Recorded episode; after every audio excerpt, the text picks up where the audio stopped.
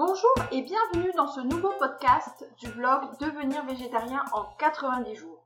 Je suis Alexandra Balik, la diététicienne nutritionniste du blog. Dans cet épisode, je vais vous parler de la chandeleur, des crêpes et également des galettes. Mais est-ce équilibré? Que ce soit par tradition ou par religion, 90% des Français fêtent la chandeleur. Les crêpes riment avec convivialité, réconfort, gourmandise. Dans ce podcast, je vais vous parler des crêpes sucrées, bien sûr, et également des crêpes salées, ou encore appelées les galettes. Mais peut-on faire un repas équilibré en mangeant des galettes? Que contient réellement une galette ou une crêpe en nutriments? Je suis végétarien ou futur végétarien, qu'est-ce que je peux mettre dans ma galette, dans mes crêpes, pour manger riche, varié, équilibré? Bonne écoute Je vais commencer par vous parler de l'histoire de la chandeleur. La chandeleur a lieu tous les 2 février chaque année et à la chandeleur on mange des crêpes. Mais pourquoi? D'où provient cette tradition? À l'origine, c'est une fête religieuse, c'est une fête catholique. C'est un rituel pour commémorer la purification de la Vierge Marie. Cet événement correspond également à la présentation de Jésus au temple de, de Jérusalem, pardon, 40 jours après sa naissance. C'était surtout ce dernier événement qui était fêté avec sa rencontre avec Siméon. Mais pourquoi appelle-t-on cela la fête de la chandeleur?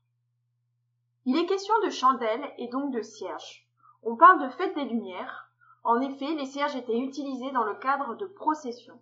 Cela a remplacé la purification de la Vierge ou encore la sainte rencontre. Je ne vais pas rentrer plus en détail car je risque de vous perdre en fonction des sources, les interprétations de l'histoire peuvent légèrement différer.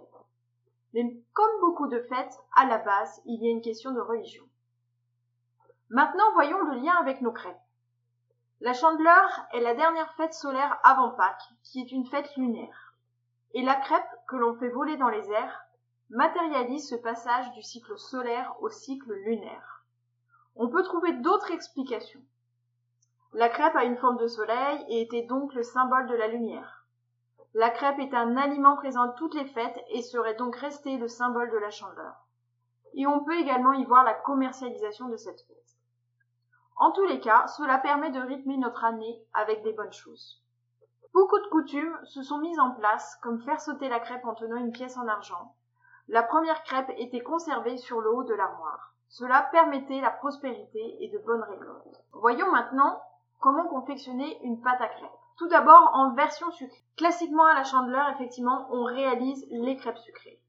Donc la pâte est assez facile à réaliser. Donc pour environ 15 crêpes, je mets 250 g de farine, 3 œufs, 4 cuillères à soupe de sucre, 3 cuillères à soupe d'huile de tournesol, 500 ml de lait, et ensuite on peut ajouter l'arôme que l'on veut, de la vanille, de la fleur d'oranger, du rhum, etc. Vous n'avez pas d'appareil à crêpes, pas de problème, une simple poêle suffit. Et avec un revêtement anti-adhésif, il n'est pas utile d'ajouter de la matière grasse. Pour les intolérants au gluten, au lieu d'utiliser de la farine de blé, pensez à la farine de riz, de maïs, de châtaigne, etc. Voici les proportions que je vous conseille. 100 g de farine de maïs plus 150 g de farine de riz ou alors 125 g de farine de riz plus 125 g de farine de châtaigne en fonction de vos goûts. Pour le choix des farines, vous pouvez aller lire notre article sur le blog Les différents types de farines pour en savoir davantage. Et pour les intolérants au lactose ou allergiques au lait de vache, vous pouvez remplacer le lait de vache par une boisson végétale à l'avoine. L'avoine est assez neutre et ne pose pas de problème lors de la cuisson. Les boissons végétales à l'amande, au soja ou encore au riz peuvent être utilisées mais sont moins neutres niveau goût, à adapter selon vos préférences même si on mange pas de, c'est pas dans les traditions de manger des crêpes salées, des galettes de blé noir à la chandeleur, je veux quand même vous parler de ces galettes. Donc, galettes de blé noir ou encore galettes de sarrasin. Depuis l'arrivée du sarrasin au Moyen Âge, les crêpes ont évolué. La farine de sarrasin se prête très bien à des associations salées. La farine de sarrasin a l'avantage d'être sans gluten, donc intéressant pour les intolérants au gluten, les malades cœliaques.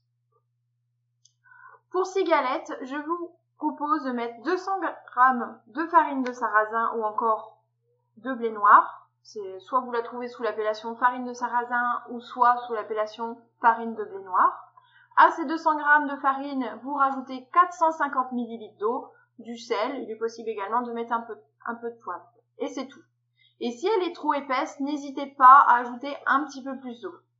Et si possible, laissez la pâte reposer au frigo durant une à deux heures. Voyons maintenant les apports nutritionnels des crêpes et des galettes.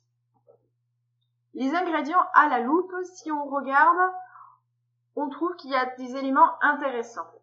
De la farine pour un apport de glucides complexes, des œufs pour un apport de protéines, de l'huile pour les apports en acides gras et vitamine E si vous utilisez de l'huile de tournesol. Cette huile est intéressante pour les apports en vitamine E. Le lait pour le calcium et les protéines. Le sucre pour la saveur et pour la coloration des crêpes à la cuisson. Des arômes pour se faire plaisir et des arômes naturels bien sûr. Je n'ai listé que les principaux nutriments, mais bien sûr on en retrouve d'autres, comme la vitamine B12 grâce aux œufs par exemple. Voyons plus en détail les glucides.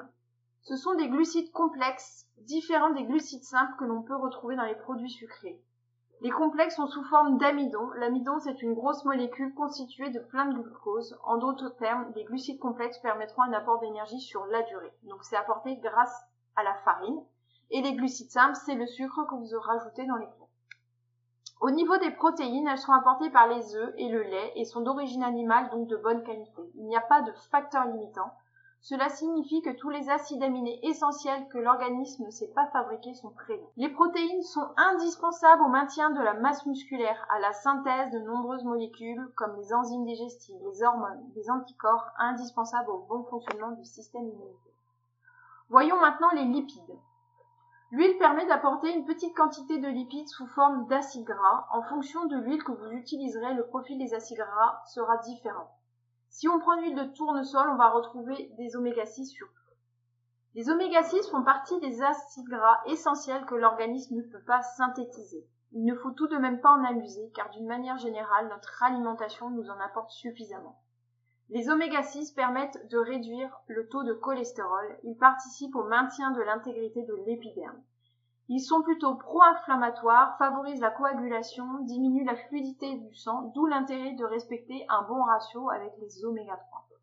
En effet, les oméga 3 sont anti-inflammatoires, augmentent la fluidité du sang, favorisent la vasodilatation pour une meilleure circulation du sang.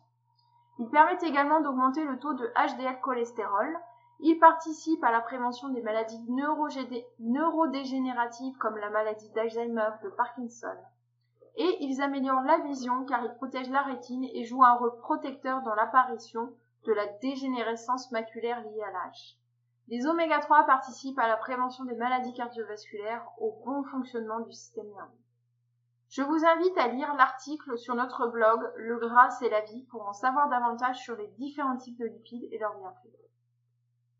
Concernant les apports du lait et les alternatives aux produits laitiers, vous trouverez sur le blog deux articles. Le premier, c'est produits laitiers, qu'a bien fait pour le végétarien, et le deuxième, c'est les alternatives aux produits laitiers.